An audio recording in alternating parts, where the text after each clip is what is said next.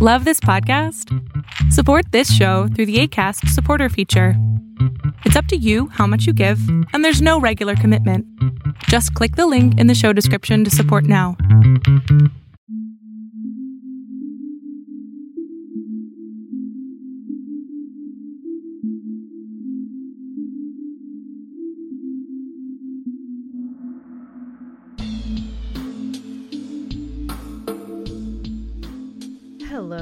To the Liberate Yourself podcast. I'm Trista Dedman, and this is a platform for benevolent souls to discuss their beautiful ideas around cultivating personal sovereignty in these changing times.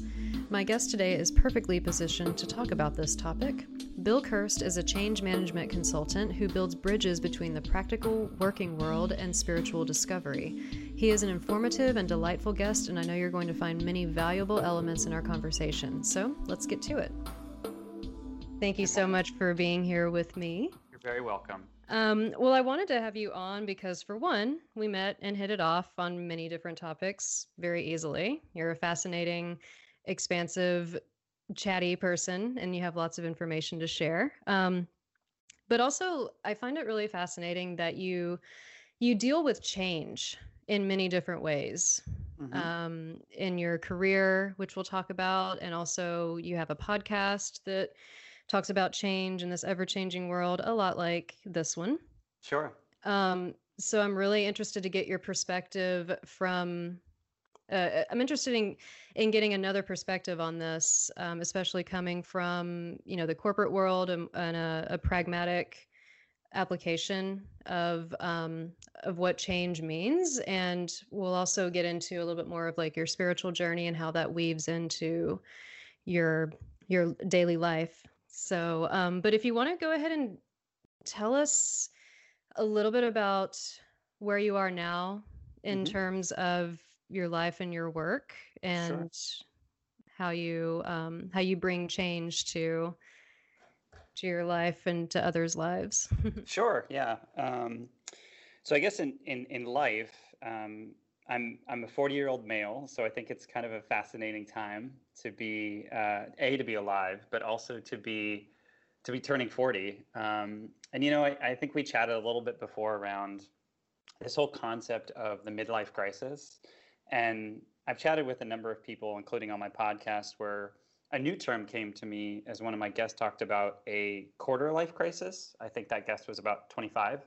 And initially, I kind of thought, is that such a thing? And the more I've actually done quite a bit of research on um, even things like astrology, right? I realized that there is a lot of truth to something that is a quarter life crisis, a midlife crisis, as we call it, and even beyond. Um, but what's interesting for me is I actually feel, probably for the first time in my life, that uh, I'm I'm not anywhere near crisis. I actually feel more connected and uh, more in more in tune than I ever have. And so when I turned 40 this year, it was really interesting because uh, I had a desire to actually turn 40 uh, in a relatively quiet way, uh, relatively solitudinal. Um, and initially, people kind of thought, it's your 40th, you know, over the hill. What do you want to do? And and I and I had some, you know, some interesting conversations with friends saying I actually want to go be on a beach, you know, kind of by myself. Um, and they thought, Mhm. oh no, that's that sounds kind of sad. And I said, no, actually, it sounds kind of wonderful. And so um, I think I had a very different approach to to turning 40 because um, for the first time, I, I think probably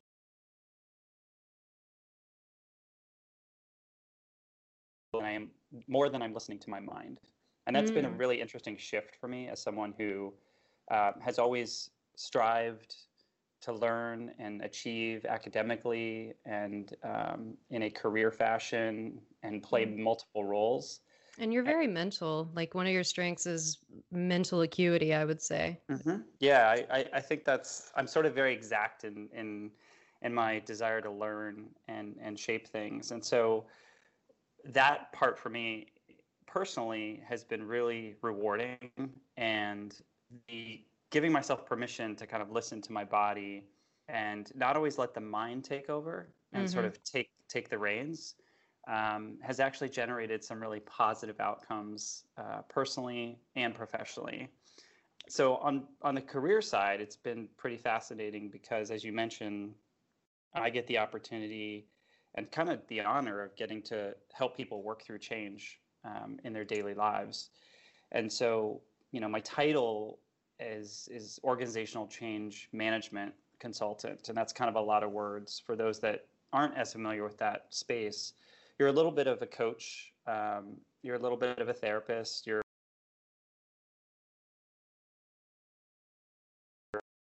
where where you are and how you're helping people navigate that change. And so, I've I've been really enjoying it. I I do it really well, and I'm finally starting to realize why I do it as well as I do is because um, I'm a highly sensitive person and I'm I'm empathic and mm-hmm. one of my number one skills is empathy and as I navigated life and career and many roles, I think I always knew that deep down inside, but I didn't. I didn't let my mind go there um, because, you know, terms like sensitive and empathic are not necessarily attributed to strong males. I was gonna say, yeah, especially for men. Mm-hmm. Yeah, as so, a power. as, as, absolutely, and I think, I think these past several years, I've actually started to realize and embrace, it it feels like a superpower. Mm-hmm. Honestly, Trista, it feels like this is the opposite of weakness. It is mm-hmm. strength, and it is the ability to impact and change people's lives for the better um, by having these these abilities or these capabilities. And so that's kind of where I'm at personally and professionally. Is I'm I'm finally listening to my body, and it's generating some amazing reflection and some uh, incredible results for other people through a career lens um, on a day-to-day basis. When you say your your body, can you clarify a bit um, what you mean? Like, do you mean you're getting more into your heart, um, using your body as an instrument of like attunement to feel things out? Can you talk about what that you know sure. looks like and feels like? Yeah. So I think when I say that, I think it it is definitely kind of more heart center. Um, you know, I've been on a probably a multi-year uh, cultivation, if you will, uh, through meditation and mindfulness, and I think that's been going on for about three or four years.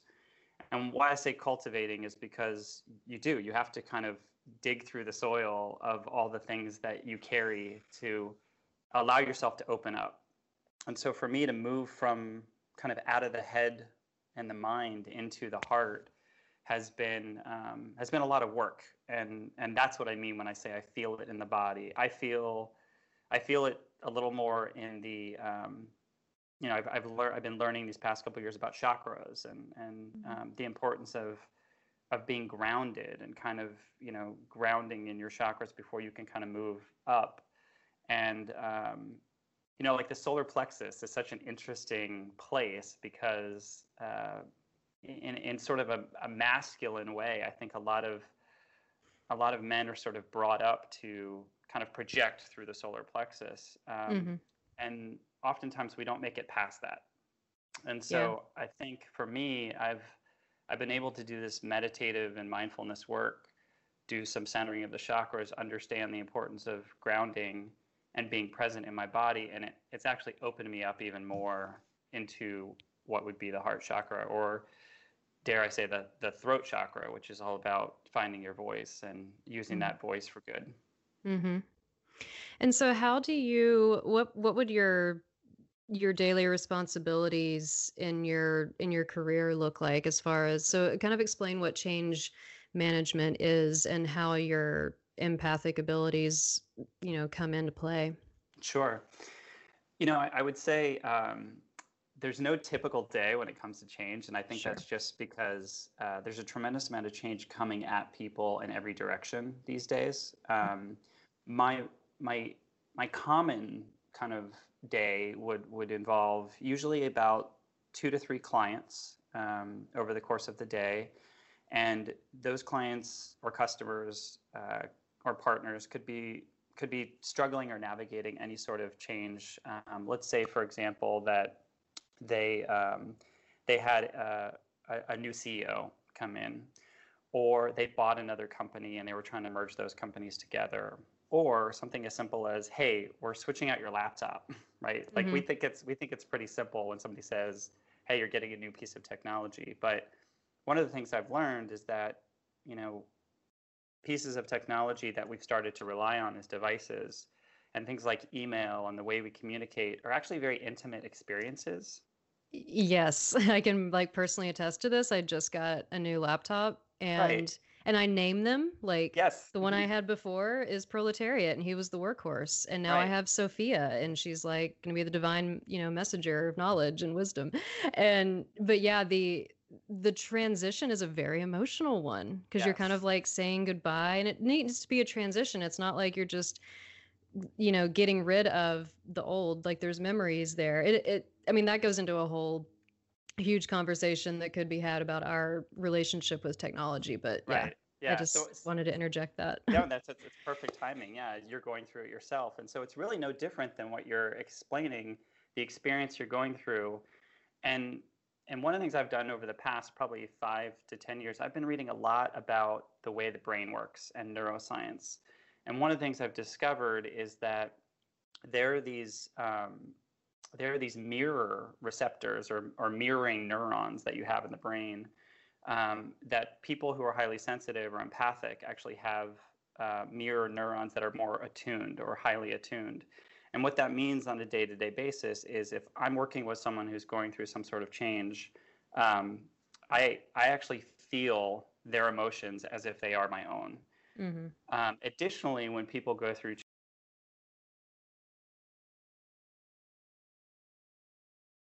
What's interesting is when change happens, the same receptors in the body fire as if pain were happening. Really? Yeah. Initially, That's why change is so hard sometimes. Right, yeah. Right. The body doesn't really understand the the you know is this a tiger coming after you or is this just somebody coming to switch your laptop?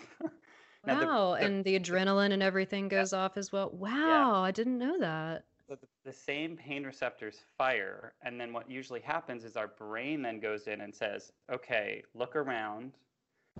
Is let me see is this a tiger or is this just a laptop switch? And then we start to sort of dial it back down. But the challenge trista is this. Those receptors have already fired. And it's mm-hmm. already triggered some of the adrenaline and it's triggered the adrenal glands. And so that's why we then have to listen to our body and say okay hold on a second, do I really need to go into fight or flight mode? Mm-hmm. How significant of a change is this? Um, but all that happens in milliseconds. Right. And to me, is the work I get to do with people because when I'm with them and I see the change happening, I experiencing I am experiencing it alongside them, which means I can say to them, "You're not alone." Yeah. And, and to me, the work I do day in and day out, why it's so rewarding, why I love doing it, is I get to create a sense of belonging and connection and community in a pretty scattered world. Yes. Um, and, and just being able to do that, sit with someone and say to them and, and emulate to them that you're not alone is is kind of the best part about it. So mm-hmm. on a mm-hmm. on a day-to-day basis, it's it can be one-on-one, but I can also be doing it in front of you know a room of 100 people standing on a stage talking about change and what's coming mm. and that could be a little bit more challenging as an empath because mm-hmm.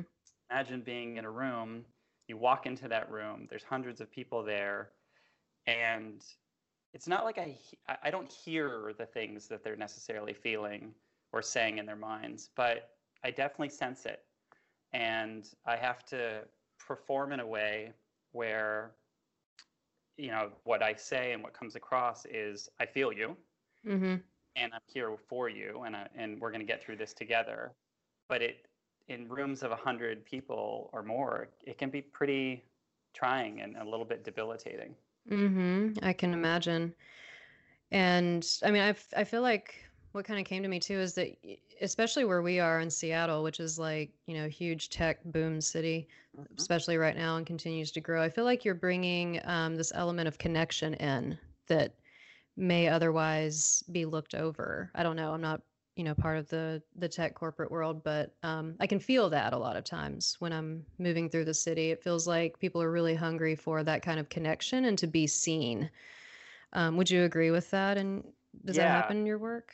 It absolutely does. Um, I would agree with the observation. Um, as you mentioned, we live in Seattle. I live on Capitol Hill, and but I also get to travel quite a bit in this hmm job, which is great. So moving, you know, moving between spaces and moving to different places um, is is a really eye-opening experience because when you go to a place like New York and then you come back to a place like Seattle, or you go to a place like Texas and you come back to a place like Seattle, um, you do notice these small um, differences. And one of the things I have felt here in Seattle over the past, I'd say, four, you know, four years or so, um, it's a city that's changed quite a bit.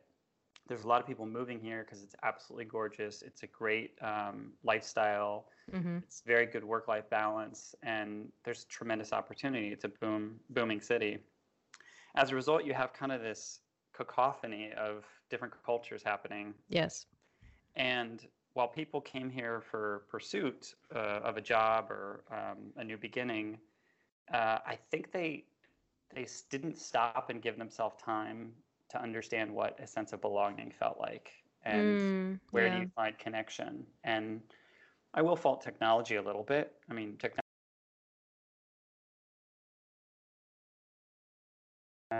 it can also put up barriers and walls and make people feel as if they're connected for that sort of instant dopamine hit, but then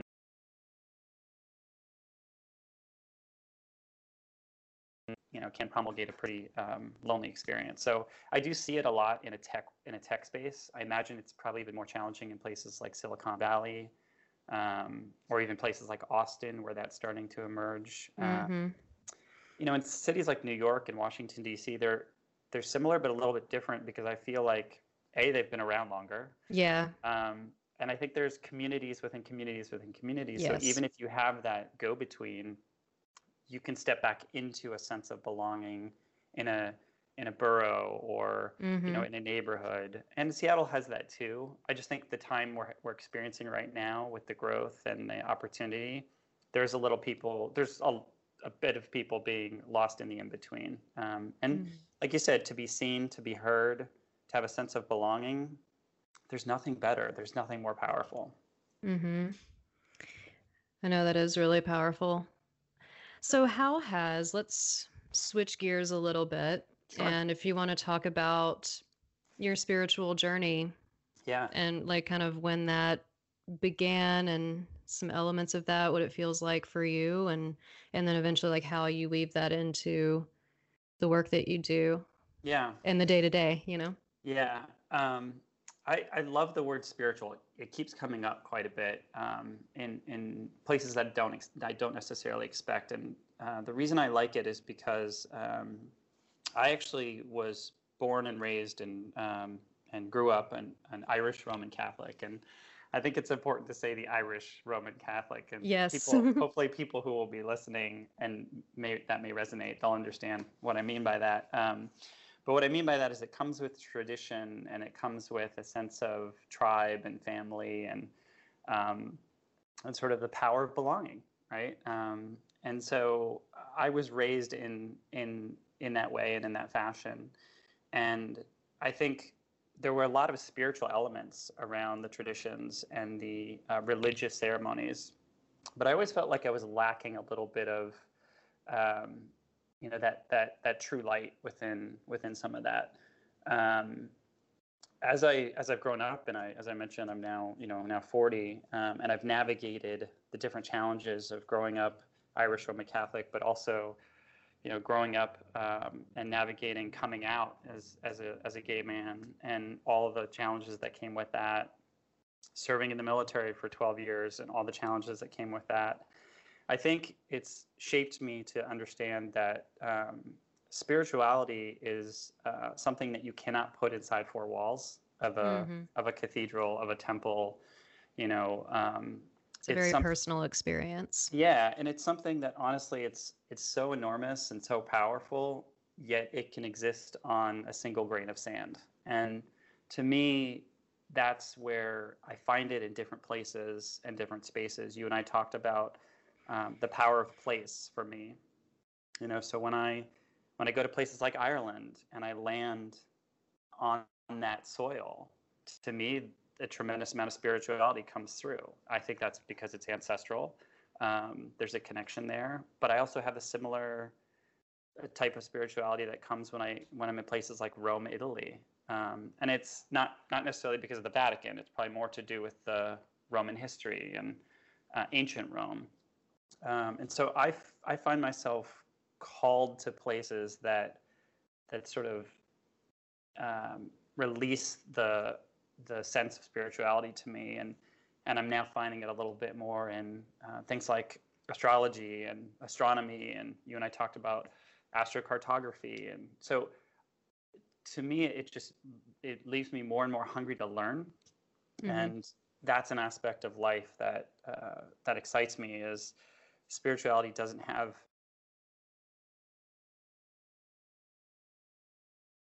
keeps going and um, it's about discovery it's about uh, reflection and it's about learning and to me i feel like this whole journey is just beginning even though i'm 40 years into this life and i've got a lot of tradition and um, and sort of rigor behind me i feel like i'm just tapping into it now um, mm-hmm.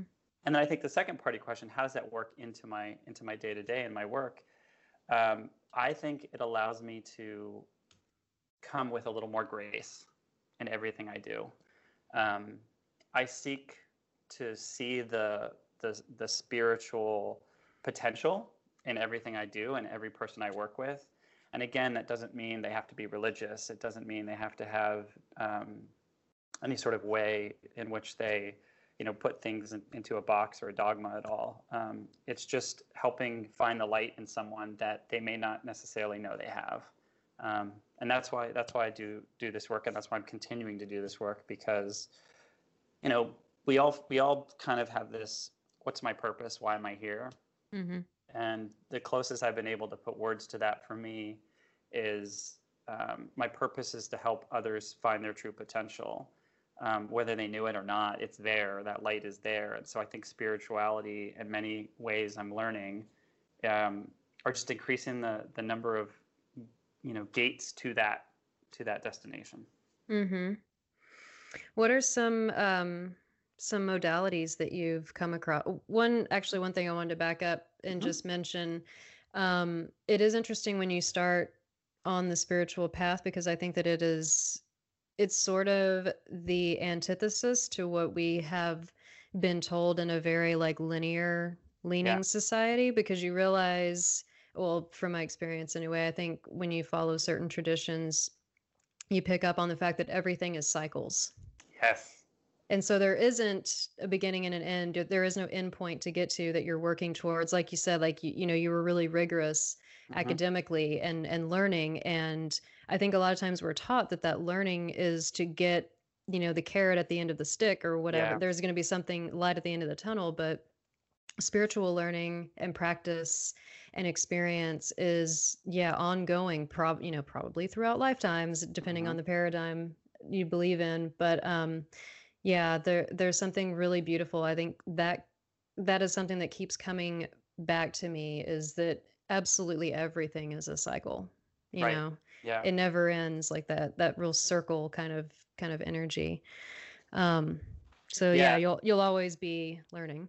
Yeah and i think there's aspects of um again in doing this work and and and approaching it like you said as as a as a cycle and um, just when you think you're done you're not. You're actually wow what have i uncovered? What have i cultivated in this in this circle in this in this mm-hmm. go round?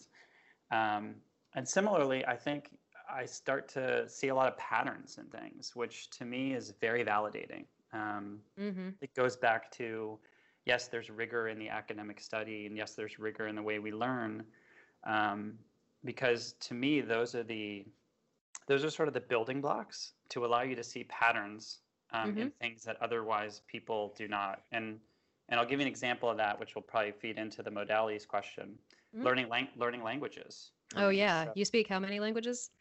I've had the opportunity to learn six languages, and I'm working on my seventh right now. Um, wow. So I think it's you know language to me is a modality, um, and it's I mean you know if you simplify it, what better way to um, express spirituality than than than through language and spoken word and being able to communicate uh, in a way that connects you to another soul, connects you to another person. And so, you know, my my journey through languages has been interesting because uh, I got to grow up around the world and live in a lot of different places.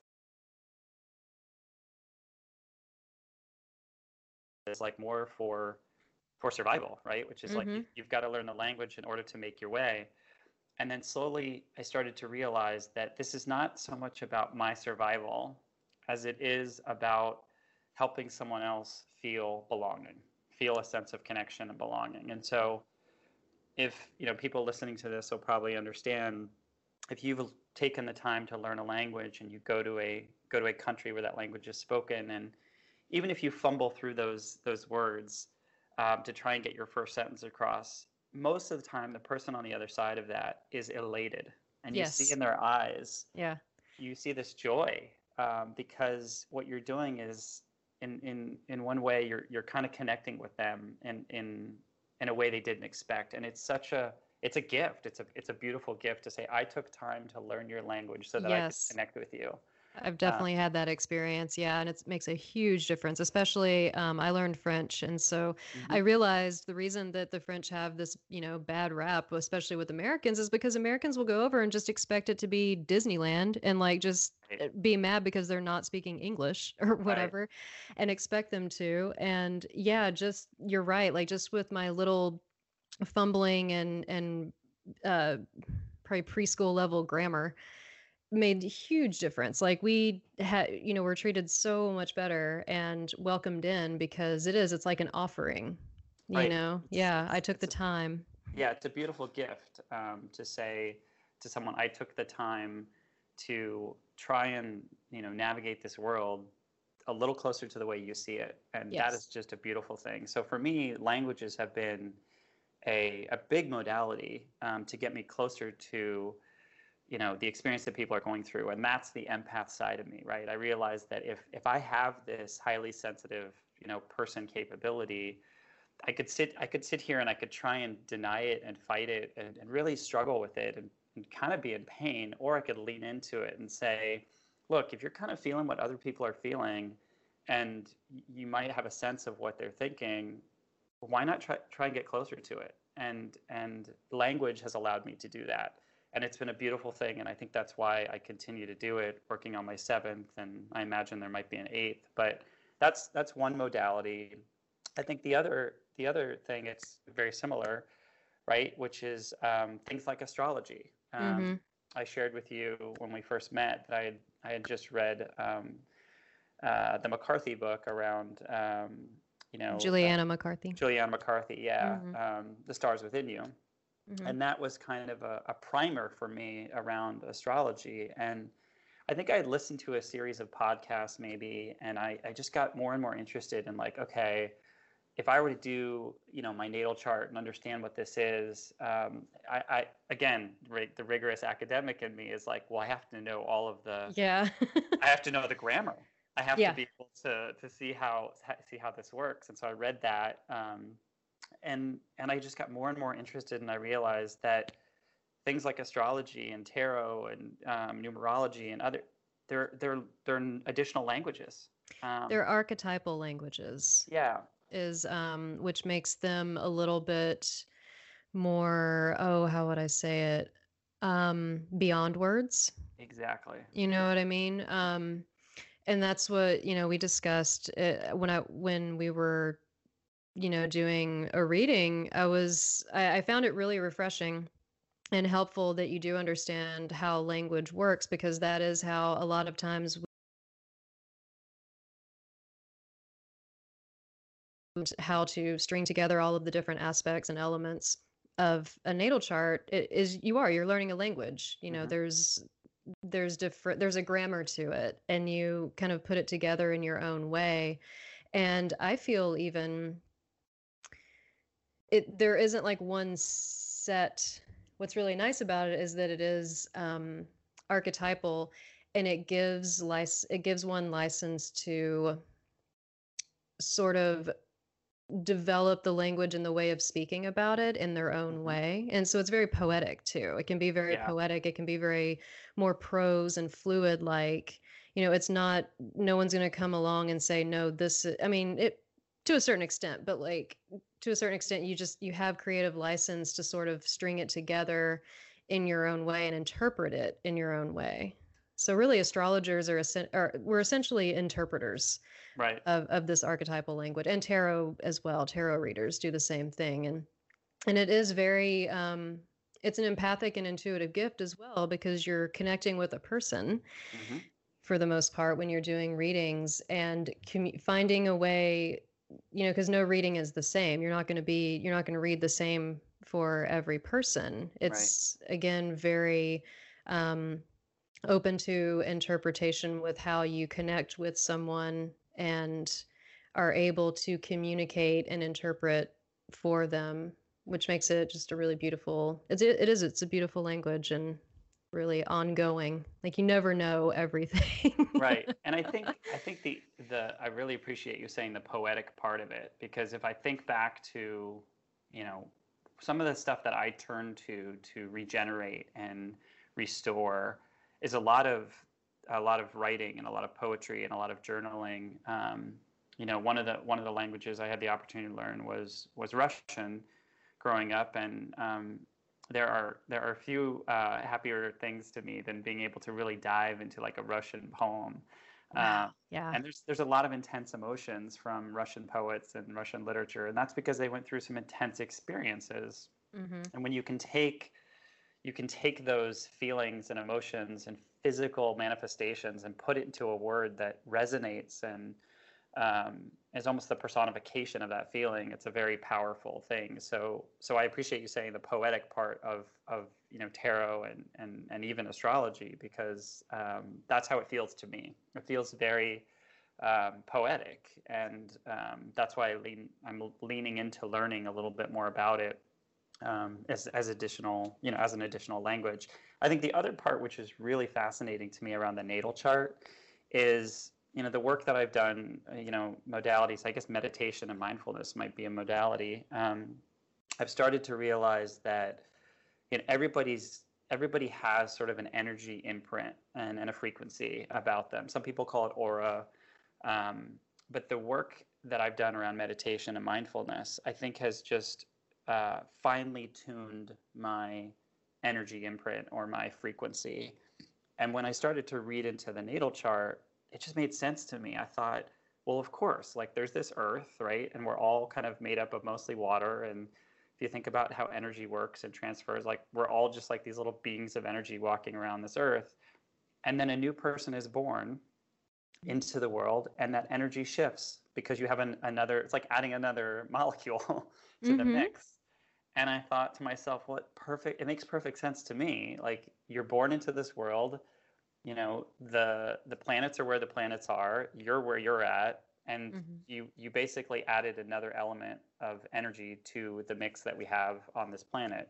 Um, and so I wanted to know more about that. And um, I also think there was aspects of my beginnings, you know, being born in a place that was going through a lot of disruption at the time. Um, I was actually born in Tehran um, in 1978, which was wow a pretty tumultuous time, um, Mhm. pretty disruptive beginning. There was a revolution happening there. We had to flee. So, selfishly, I've also had this sense of like, you know, I, I've never been back to where I was born. Right? I've never, Hmm. I've never stepped foot in the place where I began life. Um, Mhm. You know, first had that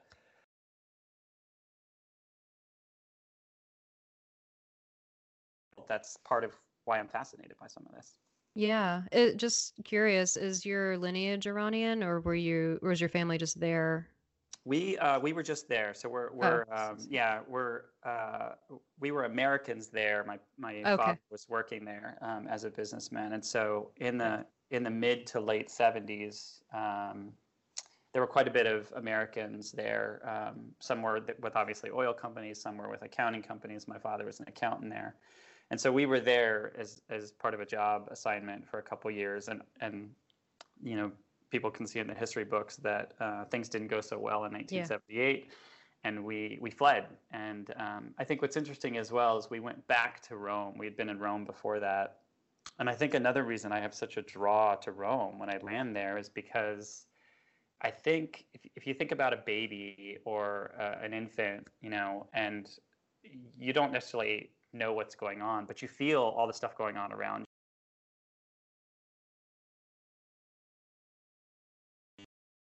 if I enter the world and I'm in a very disruptive place where there's a revolution happening and people are worried about their safety and they're trying to take care of their children and they're they're getting on a plane and they're fleeing and and the first time that they have to actually take a breath and be like we're okay is in Rome. And so I think the part of the connection I have with Rome is because that's when all the people that were around me and, and were taking care of me and loving me, that's probably the first time their frequency and their energy got down to a level of like we're okay. Relief. Yeah. Yeah, yeah. Um, and so part of me probably had a little bit of an imprint on rome and rome mm. on me. Um, you know just thinking about the order of events there. Um, and so it's been it's been fascinating. That's what i really uh, kind of enjoy about again this this this new language of um, astrology and as you mentioned astrocartography would be probably fascinating to lean into as well mm-hmm. Um, how far away do you think we are from? Because I'm sure this will be really helpful in your work. Mm-hmm. How far away do you think we are from incorporating? Because we do MBTI in mm-hmm. yep. in the corporate world and working world. How far away do you think we are from incorporating someone's natal chart into, you know, their uh, uh like the the approach to right. um, helping them in the in the working environment? You know, it's a great question, um, and one that I'm probably going to think about mm-hmm. for the next five days. It's pretty fascinating. Um, I I would take a guess that depending on the industry and depending on the work, uh, we may be a generation or two away from that. And what yeah. I what I mean by that, and when I say generation, I don't mean like you know seventy to ninety years. I think what I mean by generation is um, so in astrology, I'll just interject. In astrology, um, the generational uh, marker is usually Pluto. So okay. there's um, the so you're of the you and I are of the Pluto and Libra generation. Mm-hmm. The Pluto and Scorpio generation is essential, and it's like um, oh gosh, I should know this off the top of my head. I want to say 12 to 14 years. Okay. Um, yeah. Pluto and Scorpio is essentially the millennials, and then what we have now, people in their early twenties, mm-hmm. I want to say late teens, early twenties, are the Pluto and Sag Sagittarius generation. Okay. So I feel like maybe they and they are like super interested in astrology, yeah. and it's like no big deal to them. I feel like you're right. It's yeah. going to be when their generation is in the workforce. Yeah, so I think you're you're you know you bring up the MBTI and I talked about strength finders with you when we first met and these are all different ways of getting at understanding kind of who we are and how we operate. And strength finders was a great a great one for me because I took the test 10 plus years ago and my number one strength was empathy at the time wow. and I took it again recently and it's still empathy. But what's interesting is the other the other strengths have changed but empathy has not moved off the top of that rock which told me like this is this is to your point this is powerful and and lean into that. Um, i think if you know we talk about the the, the two generations from now um, those that are coming into the they're they're hungry they're curious. They are not satisfied with the the ways in which we've traditionally measured performance or motivation or mm-hmm. inspiration. Like it those those those mechanisms don't work for them anymore. So i think within two generations or two shifts of that, I wouldn't be surprised if somebody walked into a job and said, Hey, I'm going to do MBTI. I'm going to do Strength Finders. I'm going to do the ENFJ or, you know, all that other stuff. Yeah. And here's my astral or here's my natal chart. Yeah. Um, the question doesn't become so much about the employee doing that. The question becomes about who they're walking it into. Yeah. So I think the challenge, which would be pretty fascinating, even this discussion is a great example of it, right? The education of the possibilities and the empowerment. Um, you know, I shared with my team not too long ago. I brought in the book. I brought in the McCarthy book. That's I wonderful. I had it on my desk so that people could see it. And um, you know, in some aspects, you have to live out loud. Um, yes. Right. Like, you know, I, I in, in in the years past, right, I had to live a very closeted life in, in, in many aspects of my life. I don't want to do that again. Um, you know, mm-hmm. I'm very proud of the the fact that I'm curious and I'm learning and I'm pulling on every uh, tool that I can to be a better person and to help others. So I had the book out on the desk. I wanted people to ask questions about it, and they did. And some of them were a little bit like, "Really, Bill?" And others were like, "That's amazing. Tell me more." And so it was a conversation starter and i'm excited for when people those people are more comfortable to get to the to the point where they say you know bill i would like to just i'm curious to to hear what you learned. Mm-hmm. and again i'm not i'm not out there you know proselytizing. I'm not out there telling people hey you have to but i'm making myself available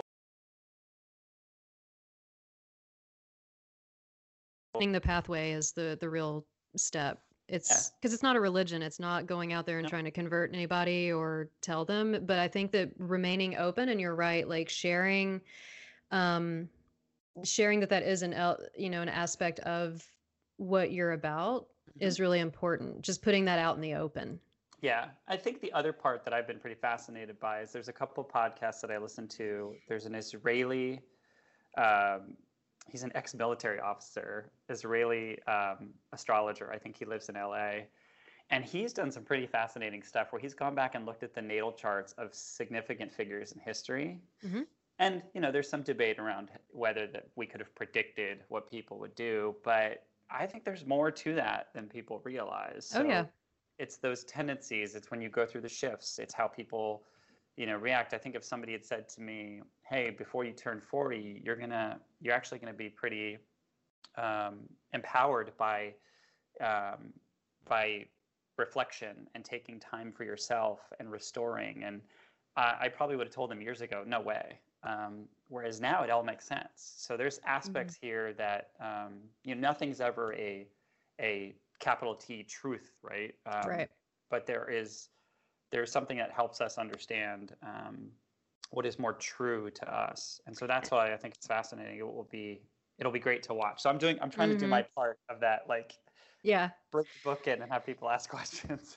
Yeah. Well it's a it's um a really efficient way to help relate to each other. And that's what i was thinking is like from an employer standpoint it's just efficiency. Like, yeah. Why would you try to? And that's what the the old model is that I rebelled against most of my life was that um, the old model was like get everyone to fit into the same kind yeah. of you know box and way of working because it was i mean it's a holdover from the industrial revolution right or the industrial era like we were essentially trained to be factory workers or work in that kind of a um, assembly line output you know, right in the midst of changing. And um, yeah, it's, I love MBTI as well. Um, I think that, you know, bringing, and that's the thing, like t- going back to, you know, it's not proselytizing or anything. Neither was psychology. Psychology yeah. is and modern astrology is essentially modern it's called modern psychological astrology because depth psychology and jungian astrology were kind of brought in to understand us on a, our, ourselves and others on a psychological level.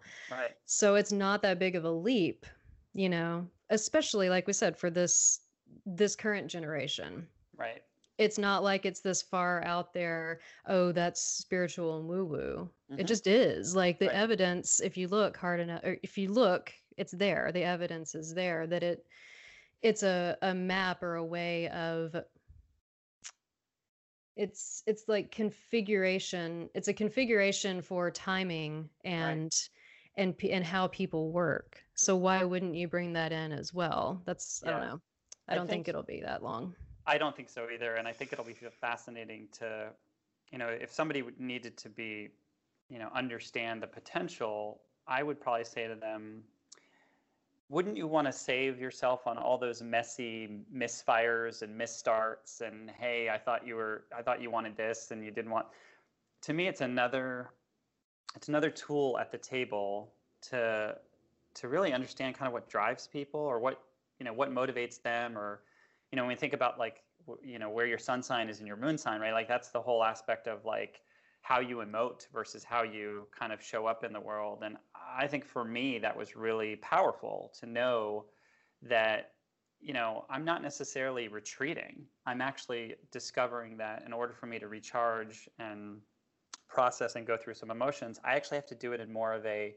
um, what m- might appear isolated way, but it's not. It's much more about um, you know the power of solitude um, and being restored in quiet as opposed to performing in you know um, mm-hmm. in rambunctious uh, loud spaces and so mm-hmm. whereas before it, i think it, people were very confused because they're like you know bill you you're an extrovert and i'm like right i perform as an extrovert but even the discussions in a workplace of understanding how do you embrace your introverts um, and mm-hmm. you know mm-hmm. what, what we see eight to five is not necessarily who we are deep inside. And so that aspect to me, um, it's just given me another sort of um, another layer to understand myself. Yeah, and especially um, discovering that you're, you know, what's being called a highly sensitive person. That's a huge revelation as well. Um, so yeah, how how has that experience been like when did you first hear that term um, when did you you know start noticing the um, this i don't want to say side effects but the sure. yeah. you know the elements of that show up in your life and also how are you dealing with it because i feel like you've taken on a really good regimen of self-care mm-hmm. with yep. multiple modalities that would you know that would be nice if you would share that with others because there's a lot out there yeah so um, i'm hoping that this small voice will be heard by many um, and to say that when when I kind of discovered this aspect of me, it was it was actually when I moved here to Seattle, so about four or four and a half years ago. Um, and again, I think when people move between places, know that you're kind of going through like you're you're kind of moving through different um, energy sets fields. of energy, yeah, energy fields. And you know, I was moving from Washington D.C. to Seattle, so very different. Um, but here in Seattle, I started to realize that you know I was just kind of picking up on very different energies and there would be times, a very a, a quick story that I shared with you um, was I was up in the Space Needle um, with my brother Brian, who lives here in Seattle, and it was my first time in the Space Needle, and it was supposed to be this great afternoon, and I just couldn't like I couldn't catch my breath. I was like felt weighed down, and I was like, what is going on? And um, and it was afterwards that I realized, you know, um, I was kind of picking up on everybody else's stuff um, in that in that very condensed small space, and it was it was almost um, like a flip of a switch. My brother was kind of like, "What happened? Like you went from totally fine to like, wow, I, you, you, you look you, you, look dazed, you look tired," and um, and I started to realize that I was much more kind of in tune with picking up on on kind of what other people were feeling, and then I I started to listen to that and kind of say, what might that be? Um, airports are always a little tough for me, right? So going through airports, if you think about it people in airports um, they're waiting to get to another destination but on the other side of that destination is is a hope is a, a family member they love is a job interview they're going for right there's a lot of hopes and fears and anxiety that's kind of just packaged into this little also space. yeah also it's like change on overdrive everywhere Correct. yeah everyone's it is you go into like the survival mode it's always like okay you know get the resources and the tools and okay go to this right. place and make sure everyone's safe. right.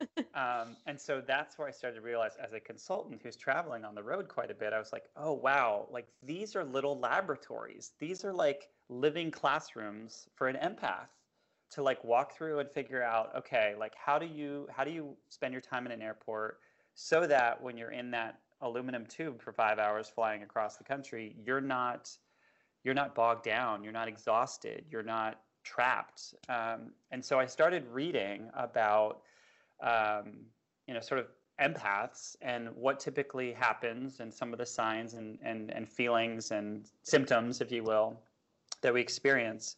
And I had a conversation with a colleague who also is very uh, empathic and um, she said, "Oh yeah, like there's a lot of resources that you can look at look at for this." Um, and so I, I just started tuning in a little bit and realizing that you know concerts uh, i love music. Music is very very important to me. I feel like you know the, the single strike of a chord on a guitar or a piano or somebody's voice can go straight to my rib cage and make me feel amazing. And i love live music but i started to realize that in some of those venues, I couldn't actually be there to enjoy the music because I was everybody else. I was kind of carrying everybody else's stuff. So I, I started to say to myself, look, you've got to make some choices. You've got to have some sacred yeses and some sacred nos in terms of you know if you're going to go th- if you're going to be in airports all week and um, in planes maybe that's going to drain you to a certain point that you can't go to that concert on Friday night or you can't go out to that bar. And it's okay. It's okay to say to yourself, I need to restore. I'm depleted. Um, it doesn't make me weak. It doesn't make me less than, but I need to start to understand that. And then, and then frankly, have conversations about that with my friends and family so they understand. Because again, it goes back to belonging. If somebody were to say, Hey, Bill, I want you to feel like you belong. And I'd say to them, absolutely but then you say to them physically when you're in that space or in that place you feel anything but belonging you actually feel overwhelmed and, and scattered they would say as a friend and someone that cares about you what can i do what can i do to help you so for me um, things like going on these um, what i call silent saturdays where i spend 24 hours not speaking is really really helpful for me to sort of clear out the the stuff that i think are my thoughts, but maybe not my thoughts. They're thoughts I picked up along the way. Yeah. Um, sensory deprivation salt water floats, um, yep. or sometimes people use the, the, the acronym REST, R E S T. I forget what it stands for, but that's another way it's described. Those are tremendously helpful for me because it's about clearing that you know clearing that energy it's almost like saging yourself um, yeah and the just the salt water in general is super cleansing yes i swim energetically yeah, I swim maybe a couple times a week, three times a week if I can. So moving through water is really good for me. Um, being near water is really good for me. Just be able to look over the expanse um, and understand that even though it feels like you're carrying all this, you know, you're still pretty insignificant against the expanse of, of that body of water or the universe or the horizon. And so I'm reminded of the delicacy of things. And then I come back to a place where I realize this is a gift and it is um, it's truly an honor to be able to carry some of those things from other people and and unburden them mm-hmm. um, and they don't know what's happening and sometimes i do know what's happening and other times i don't but it all goes back to can i help someone you know get closer to their true potential and sometimes that means taking off of their their shoulders a little bit of of burden um, whether walking by them or having a conversation with them or standing up in front of a, a group of 100 people and telling them you know this is what change feel like feels like and you're going to be okay so mm-hmm. Beautiful i love everything i've heard today thank you thank you well, what's on the horizon for you as far as you know work and life and expanding have you had any we just had a new moon in Aquarius where yep. y'all made kind of these fresh new starts and intentions. Do you, did you want to share anything you have coming up? Yeah, so I actually have a spouse who um, is in the Peace Corps at the moment, um, and he's been serving overseas for over two years, and he will be coming home in the next few months. So I am really, really excited to uh, have him home. Mm-hmm. And I mm-hmm. think that's going to be such a wonderful new, new the the pleasure of visiting him four times since he's been over there, and um, and spending that time together and making those memories. But I think, you know, my my intentions this year have really been about um, welcoming him back to our home here in Seattle, and um, we both grew as individuals and grew together in this process, and in the you know in the in the absence. Um, while he was while he was pursuing a dream, and me getting uh, to support that dream has been pretty powerful. So I think that's one of the things I'm really excited about. Um, I'm doing a tremendous amount of writing. Mm-hmm. So as I mentioned, I do a lot of journaling and writing poetry. Um, for the past couple years, I've been um, writing my first novel. Obviously, it's hard to do when you have a full time job, but um, that's coming back. That's coming back uh, in a steady way. So I'm doing that writing, and then I think lastly, it's um, it's stuff like this. It's giving back. Um, you know, you and I both talked a little bit around how we've benefited from people sharing stories and podcasts. And, you know, on those days when it's really gray and really dreary mm. here in mm-hmm. Seattle, nothing better than putting on a podcast and going for a long walk and putting the hoodie up. Yeah. Um, those have been so restorative to me. And I believe in like, you, you got to put it back out in the universe and you've got to, you've got to say thank you to all of those creators um, in in a way by creating yourself, and whether it's through a, a novel or through a podcast or through an interview, share your story, bring that book in about astrology, and have people ask questions about it. Um, go to a, go to a seminar and and and hang you know hang back afterwards and talk to the author. Um, to me, it's about that that creation and that give back, um, and I, I, think it circles back to our first you know, our first point around the power of belonging and connection and community. And if I can if I can focus on those those three things, um, I, am doing pretty well. That's wonderful. I love everything you just said. Well, how can people connect with you, listen to your podcast? Do you want to sure. share that? Yeah, so my podcast is called Coffee and Change. Um, and uh, the concept basically came about that when you're doing what we're doing, talking about change, um, sometimes it's just better to sit down with someone over a cup of coffee or a cup of tea um, and, and really just talk about change. It's a little more approachable. So that's how it came about. Um, I think I've got about 13 or 14 episodes out there. It can be found on Apple Podcasts, Google Play Store, um, SoundCloud as well. Um, I'm also on Instagram and Twitter. Um, so uh, if you just look up Bill Kirst, um, you'll be able to find me there. I do quite a bit of stuff on Twitter. It's a little bit of business and a little bit of personal. On Instagram, I um, do probably a little more kind of um, reflective stuff. You know, yeah. great, expansive horizons, pictures yeah. of mountains. That that's where I can be found, and happy to connect with people. Um, I'm hoping I'm hoping the sharing and the story, if heard by one person that says, yeah, this is this is uh, this is helpful, or even if they have questions, you know, they can reach out to you and you can connect them to me. So thank you for the opportunity. Thank you so much for the connection and the amazing expansive conversation. you bet. I hope you enjoyed this discussion around change in an ever changing world. To dive more into this topic and Bill's work, give his podcast Coffee and Change a listen and visit him online on Instagram, Twitter, and LinkedIn. All the links can be found in the show notes to this episode at tristadedmond.com. And while you're there, consider signing up for the email list so you get every transmission of the Liberate Yourself podcast straight to your inbox. Thanks for listening, and as always, take care out there.